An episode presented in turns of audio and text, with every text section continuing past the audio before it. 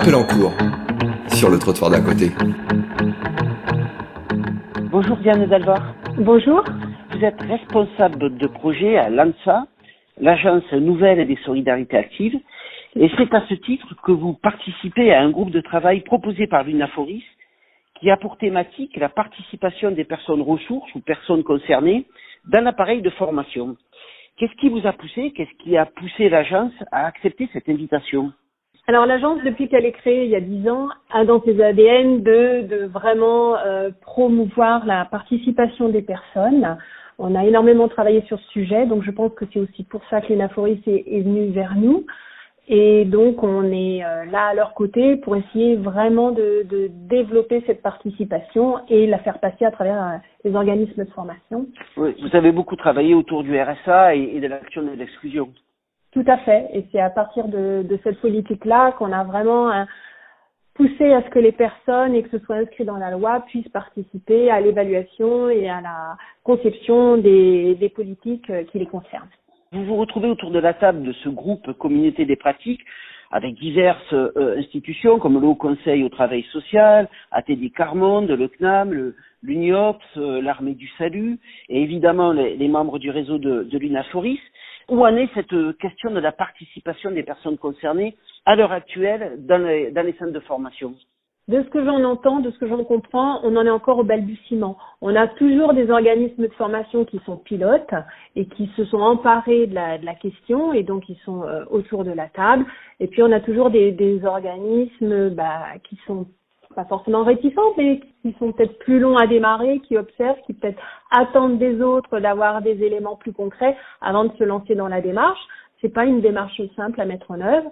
Et c'est bien pour ça qu'on est tous autour de la table pour essayer de, de promouvoir un guide qui puisse euh, permettre euh, aux organismes de formation eh ben, de s'inspirer et de s'emparer de la démarche pour euh, la mettre en place parce que maintenant c'est inscrit dans les textes dans les textes qui, régissent les futures formations du travail social. C'est une surprise pour vous, cette difficulté à, faire entrer les personnes accompagnées dans le processus de formation?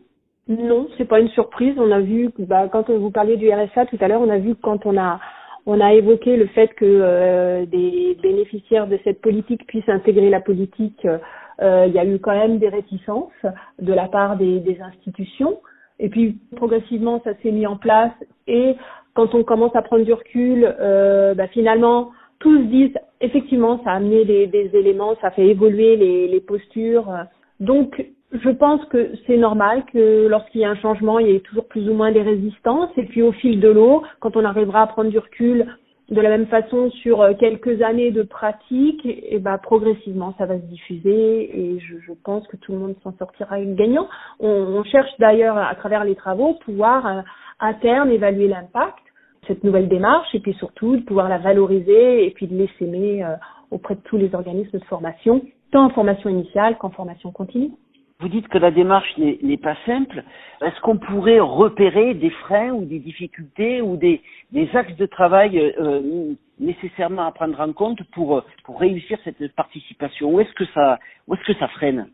On est qu'au début de nos travaux. Moi, de, ce que j'ai entendu des, débats, les étudiants pourraient penser que euh, le fait que ce soit euh, une personne ressource qui intervienne, c'est pas vraiment un formateur, elle pourrait, et je parle au conditionnel, hein, craindre d'avoir une perte de, de, qualité dans sa formation. Or, c'est bien clair, les personnes ressources ne sont pas euh, des formateurs au, au titre de, de ce qu'on appelle euh, un formateur qui, qui, fait son métier. Elles viennent là ponctuellement pour aller au-delà d'un témoignage et d'être plutôt dans, dans euh, expliquer son, son ressenti, comment les pratiques, comment elles ont vécu les pratiques, comment elles, elles envisageraient que les travailleurs euh, qui l'accompagnent puissent changer de, de, posture. Donc tout ça, ça doit s'accompagner parce que les, les, personnes, elles arrivent avec leur expérience de vie, mais elles sont pas formatrices. Donc il, il faut accompagner toute cette acquisition de compétences d'une part, et puis d'autre part, ça questionne leur statut qu'est-ce qu'elles sont? Est-ce qu'elles sont vacataires? Euh, bah, Si elles deviennent euh, formateurs, bah, euh, avec quelle habilitation, quelle euh, qualification? Et du coup, ça interroge aussi l'accompagnement qu'il peut y avoir au niveau de leur insertion professionnelle.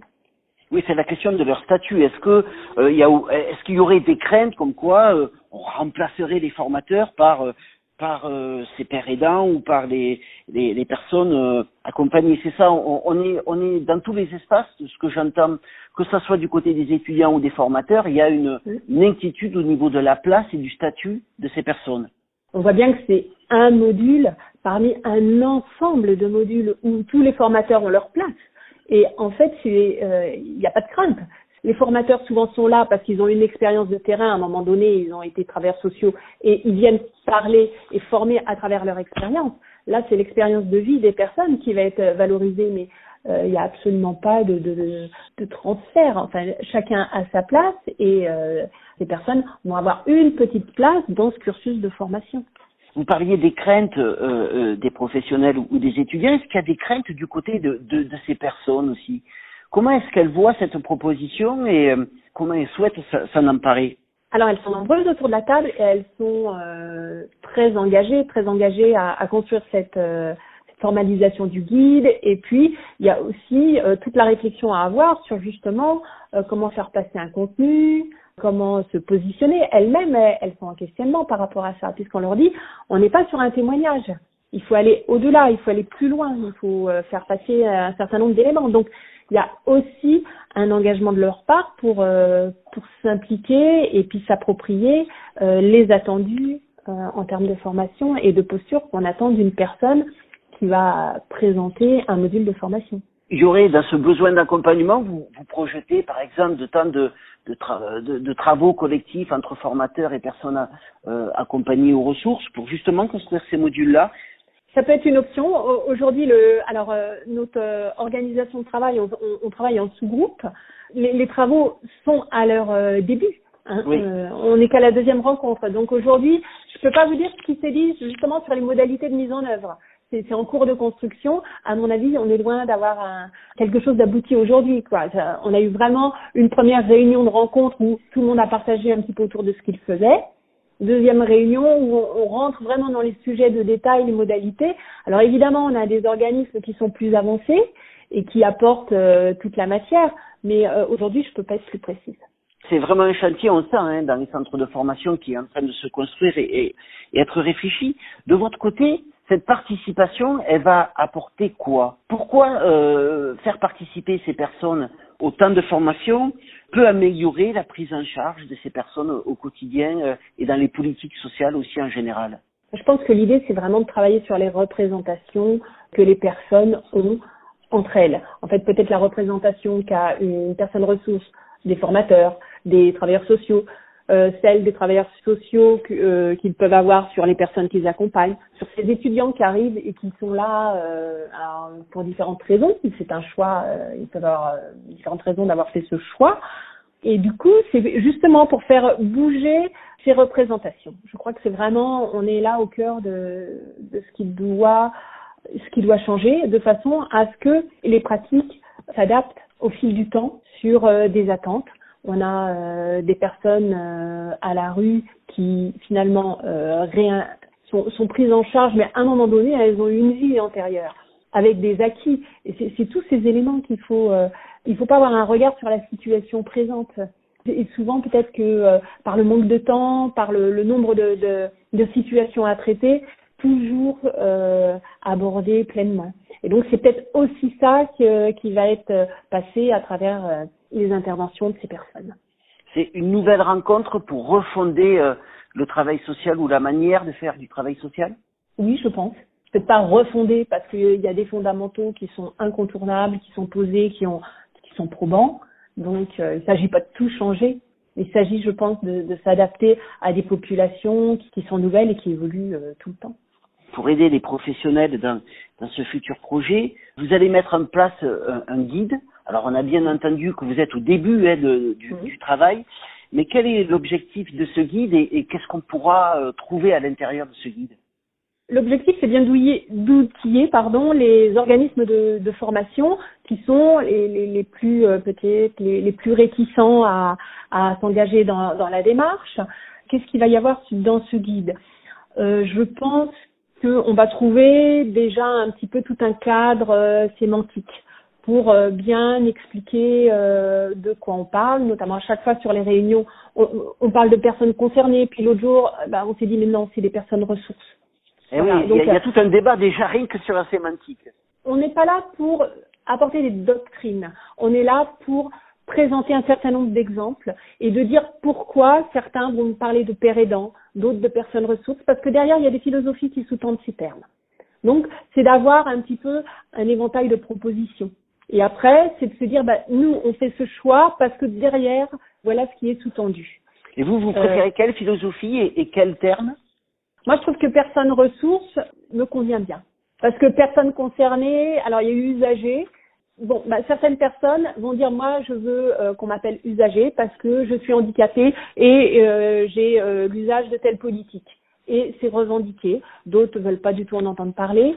Personnes concernées, bah, je pense que tout le monde, enfin, qu'on soit inséré ou pas, il y a des gens qui ne sont pas forcément concernés par certaines politiques et donc ils se revendiquent pas comme personnes concernées. Et l'idée de personne ressource, pour moi, elle est intéressante parce que je pense que c'est réellement une ressource après, père aidant, c'est plutôt la, la notion d'ATD Carmonde. Derrière, il y a une philosophie très spécifique que je ne m'autoriserai pas à, à, développer pour pas euh, euh, l'écorcher. Mais euh, vous voyez, derrière tout ça, ça sera présenté en disant, euh, en essayant de faire comprendre le pourquoi du, du choix. Donc une première partie de ce guide pour pour faire tout un travail sémantique et, et, se positionner le plus correctement possible. Voilà. Ensuite, il y aura bien évidemment les grands principes éthiques. Et puis les, ob les objectifs pour chacun des, des acteurs, que euh, vous soyez professionnel, euh, formateur, que vous soyez euh, professionnel en formation continue, que vous soyez étudiant en formation initiale, que vous soyez personne ressource. Voilà, un certain nombre d'objectifs vont être définis. Ensuite, bah, il y aura euh, concrètement les modalités de mise en œuvre comment on organise cette participation, quelles sont les conditions qui la favorisent, quels sont les, les points de vigilance surtout à avoir? Et puis euh, vraiment, je pense qu'il y aura une focale sur le, le, le statut des, des, personnes ressources qui seront qui seront là avec différents modèles, vacataires, euh, oui, qu'on peut imaginer. Vous avez à peu près une date pour euh, pour la sortie de ce de ce guide ou c'est encore euh, au travail? Alors, on a quand même un calendrier assez contraint. Euh, le guide, il doit être pré, euh, pré-rédigé pour avril parce qu'il sera soumis à un second cercle d'acteurs euh, euh, du réseau de l'UNAFORIS qui seront là pour relecture et complétude. Et ensuite, il y aura une présentation euh, lors d'un événement, mais j'ai un doute sur la date, je crois que c'est en mai. On ira regarder sur le, sur le site de l'UNAFORIS, en tout cas, tout ça doit être prêt aussi, j'imagine, pour, pour lancer les nouveaux diplômes euh, de niveau 2 euh, dès septembre 2018. Tout à fait. En tout cas, merci beaucoup Diane Dalvar pour toutes ces informations. Bah, je vous remercie. Le site de l'ANSA, peut-être si vous avez euh, une adresse pour que nos auditeurs puissent venir euh, découvrir un peu euh, votre institution? Oui, www.solidarité.active.com et là, euh, vous avez accès à notre site. Bon, il est en cours de rafra... enfin, alors là, pour le coup, de refondation. C'est pas un rafraîchissement, c'est une refondation. Il devrait être prêt très prochainement. On dira jeter un coup d'œil. Merci beaucoup. À bientôt. Merci beaucoup. Au revoir. Au revoir.